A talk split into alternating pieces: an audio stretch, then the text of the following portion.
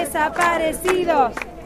Varokaa, sillä kadonneiden omaistemme ideat ja ajatukset elävät ja voivat hyvin, huutavat naiset Plaza de Mayon aukiolla Buenos Airesissa, kuten he ovat tehneet jokaisena torstaina kello 15. Naiset ovat marssineet presidentin palatsin edustalla nyt jo 40 vuoden ajan, päässään valkoinen huivi ja kaulassaan kadonneiden rakkaidensa kuvia. Argentiina siirtyi väkivaltaisesta sotilasdiktatuurista demokratiaan jo vuonna 1983.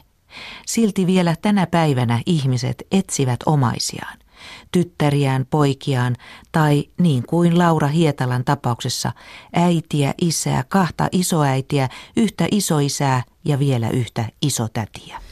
En mayo del 77 eh, se produce el secuestro de mis padres, su detención ilegal en la vía pública.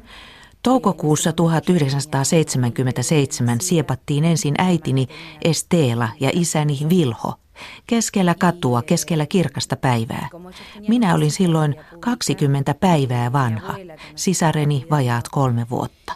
Ese mismo día, en la ciudad de Zárate, mis abuelos eh, Ítalo y Maruca se encontraban Eh, en su domicilio.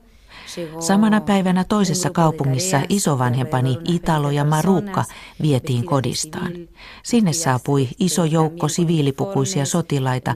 He tulivat ainakin viidelle autolla, tunkeutuivat isovanhempieni kotiin ja veivät heidät. De ahí no se supo nada de mis abuelos, no volvieron a aparecer. Sen jälkeen heistä ei ole kuultu mitään. Eh, la historia lamentablemente no termina ahí. Valitettavasti tarina ei pääty tähän, vaan se jatkui parin päivän päästä toisessa kaupungissa, kertoo Laura Hietala. Setäni oli vienyt kaksi isoäitiäni, minut, sisareni ja pienen serkkuni turvallisena pitämänsä taloon, mutta sinnekin tuli väkivaltainen sotilaspartio kovaa meteliä pitäen, tulivoimaa, ampumisia, räjähdyksiä. violento. Ilmeisesti he kuvittelivat, että vastassa on aseellinen joukkio, mutta talosta löytyikin vain kaksi pelokasta isoäitiä ja kolme pikkutyttöä.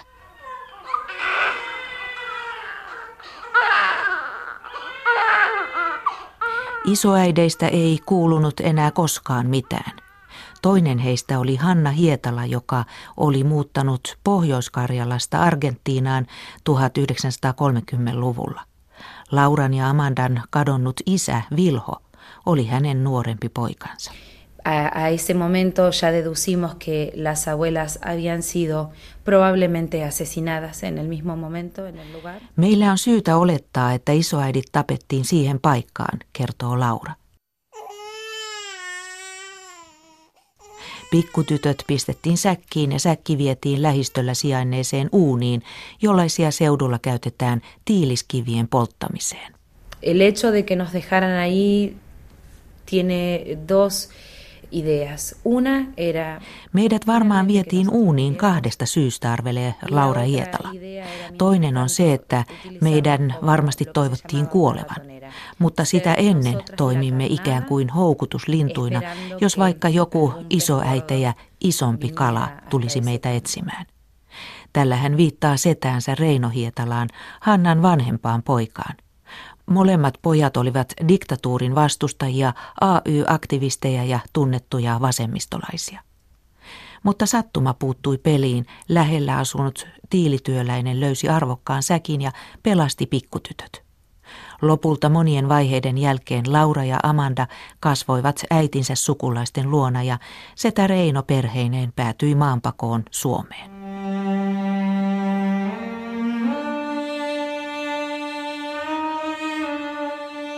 Laura Hietala kertoo järkyttävää elämäntarinansa rauhallisesti, seesteisesti. Hän on käynyt tämän asian läpi niin syvältä, että hän kykenee lausumaan ääneen kaikkein julmimmatkin yksityiskohdat, vaikka kyyneleet puskevat välillä väkisin silmäkulmasta.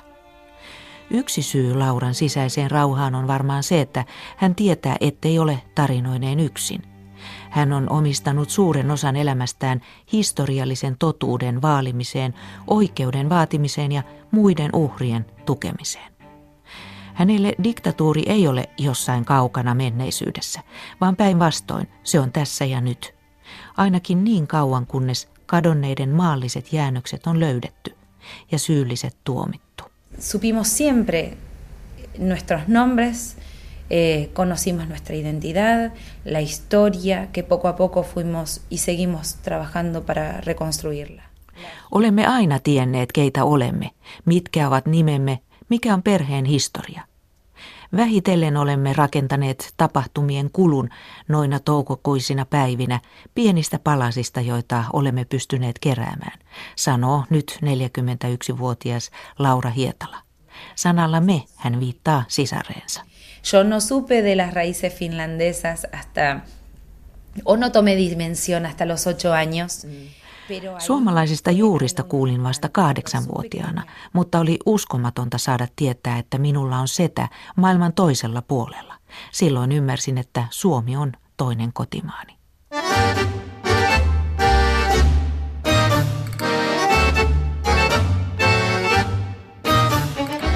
Argentiinan diktatuuri kesti seitsemän vuotta vuodesta 1976 vuoteen 1983.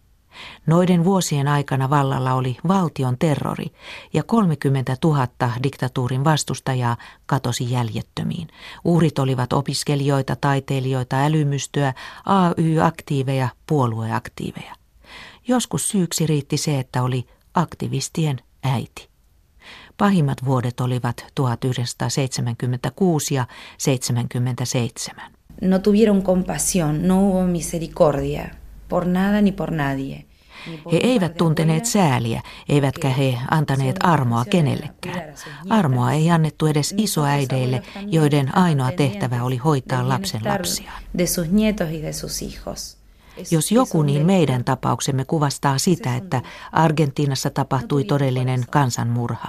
El genocidio que ocurrió en Argentina y la idea clara de exterminio. Sotilasvallan tavoite oli kokonaisen sukupolven tuhoaminen. Uhreista vain harvan maalliset jäännökset on löydetty, eikä toivoa niiden löytymisestä ole kovin paljon. Tämä siksi, että sotilaat tekivät kaikkensa, ettei heidän uhreistaan jäisi jäljelle mitään. Ei ruumista, ei hautaa, ei mitään. Suurin osa uhreista heitettiin huumattuina lentokoneista tai helikoptereista mereen, jokeen tai suohon. Lentoja kutsutaan kuoleman lennoiksi. Más que una posibilidad es un deseo profundo de lo que quisiera encontrarlos. Minä kuitenkin edelleen toivon, että löytäisimme omaistemme jäännökset. Tiedän, että se on vaikeaa, koska todennäköisesti vanhempieni ja äitini vanhempien kohtalona oli joutua kuoleman lennoille. Vuonna 1977 heillä oli jo sen verran kokemusta, että he osasivat hävittää ruumiit niin, etteivät ne ilmaantuneet Argentiinan tai Uruguain rannoille, kuten alkuaikoina. Pienso que es difícil pero no hay nada imposible. Y esa es mi esperanza. Laura ja Amanda Hietala ovat nostaneet oikeusjutun Argentiinan valtiota vastaan. Mutta oikeudenkäynnit ovat hitaita. Osa kiduttajista ja tappajista on tuomittu, mutta suuri osa kulkee vielä vapaana. Estamos muy preocupados porque al ritmo que se va, se está haciendo un juicio por año Olemme hyvin huolissamme oikeudenkäyntien hitaudesta, sanoo Lauran ja Amandan lakimies Pablo Jonto, Argentiinassa hyvin tunnettu ihmisoikeusjuristi. Haaste on jätetty jo vuonna 2011, mutta tapauksia on niin paljon jonossa, että odottelu voi venyä vaikka kuinka kauan. Eh, va a implicar que dentro de unos años eh, ya no va a haber genocidas para juzgar porque se mueren. Tätä menoa niin syylliset kuin todistajatkin ehtivät kuolla pois ennen kuin tulevat tuomituiksi, sanoo Jonto. Lisäksi todistajia on vaikea löytää, koska Ani harva pääsi kidutuskeskuksista ulos elävänä. Laura ja Amanda Hietala ovatkin maaliskuussa vedonneet Suomen valtioon, että se yhtyisi heidän haasteeseensa Hanna Hietalan osalta, joka oli Suomen kansalainen.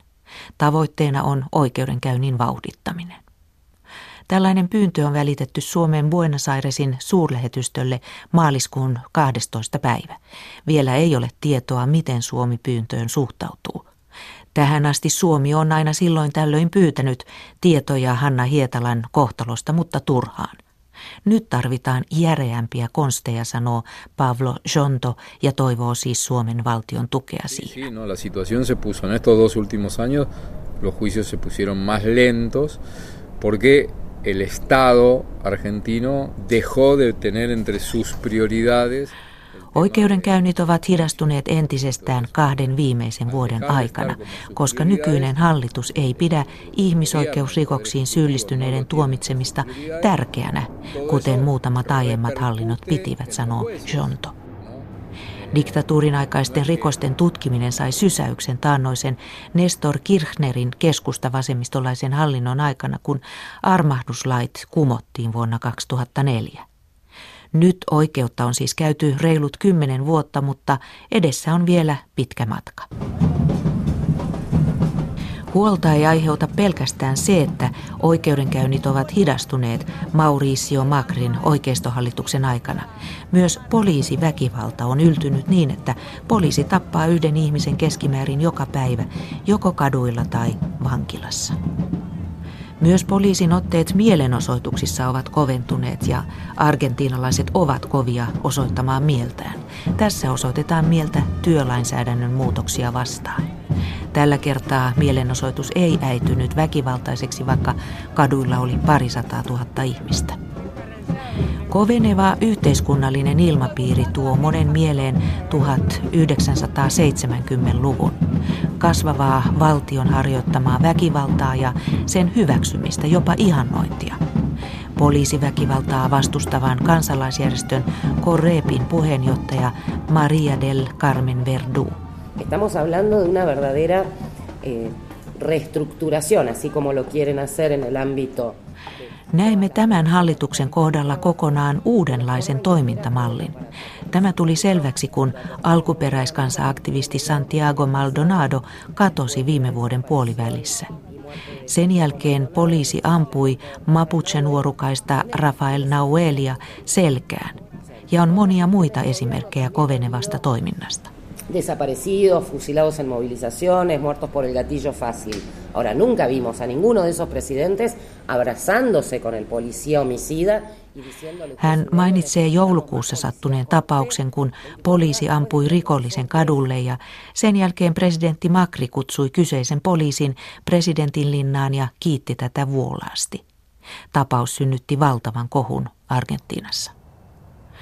Poliisiväkivallan uhrit ovat usein varkaita tai pikkurikollisia. Monessa tapauksessa väkivaltaisuudet liittyvät sosiaalisiin konflikteihin, kuten alkuperäisväestön taisteluun, sanoo Verdu. Alerta, alerta, alerta todos los ideales de los desaparecidos. Alerta, alerta, alerta que están vivos. Eivät vain tyttäret ja lapsenlapset etsi äitejään ja isoäitejään Argentiinassa, vaan myös äidit ja isoäidit etsivät lapsiaan ja lapsenlapsiaan. Niin kuin Plaza de Mayon isoäitien legendaarinen puheenjohtaja Estela de Carlotto, joka on auttanut kymmeniä isoäitejä löytämään ryöstetyn lapsenlapsensa.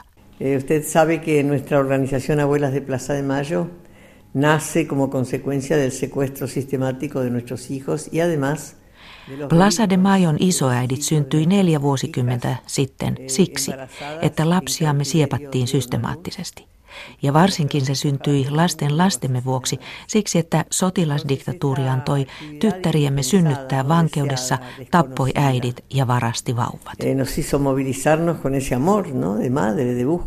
Meidän oli pakko nousta tätä vastaan, äidin rakkautemme vuoksi, sanoo Estela de Carlotto. Onneksi aloimme tehdä tätä työtä yhdessä, sillä yksin emme olisi kyenneet mihinkään.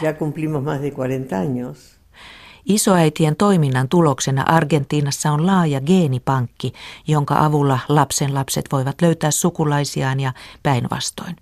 Pankista on hyötyä myös, kun tunnistetaan diktatuurin uhreja, joita edelleen ilmaantuu maan uumenista. Kaikkein onnellisimmat hetkensä de Carlotto itse koki elokuussa 2014, kun hänen oma tyttären poikansa löytyi. Tämä oli 38-vuotias muusikko, joka oli alkanut itse kysellä oman syntyperänsä perään ja epäillä olevansa ryöstetty lapsi. Hän meni verikokeeseen isoäitien perustamaan geenipankkiin. Pero yo no sospechaba nada. En epäillyt mitään, en osannut ollenkaan uskoa, että oma lapsen lapseni olisi löytymässä, kun ihmisoikeustuomari kutsui minut puheilleen, syytä kertomatta. Siinä sitten juteltiin niitä näitä. Y cuando pasaron unos 15, 20 minutos me dice, bueno Estela, yo te llamé porque tenemos que darte una muy buena noticia, dice.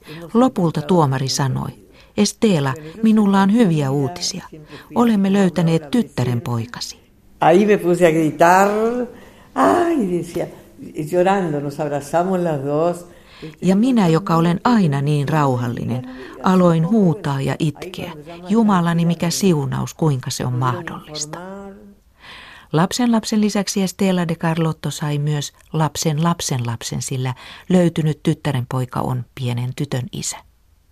Estelan oma tytär olisi nyt 63-vuotias, mutta tuli tapetuksi 23-vuotiaana. Qué historia. Entonces, en total, ¿cuántos nietos ya han sido recuperados? 127 casos esclarecidos. Isoäidit ovat sinnikkäällä työllään onnistuneet löytämään 127 lapsenlasta. Mutta paljon on vielä tehtävää, koska yli 300 vankeudessa syntynyttä nyt jo 40 olevaa lapsenlasta etsitään.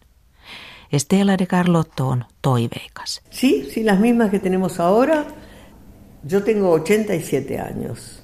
La vicepresidenta 98. Minä olen 87-vuotias ja varapuheenjohtajamme on 98-vuotias. Eikä meitä isoäitejä enää ole monta jäljellä. Mutta lapsemme jatkavat tätä työtä. Se on aivan varmaa, vakuuttaa Estela. Esto está ya impuesto en la sociedad nacional e internacional. Tuore hyvä uutinen parin viikon takaa on se, että Argentiinan katolinen kirkko kertoi antavansa oikeuslaitokselle kidutuskeskuksissa syntyneiden kastetiedot.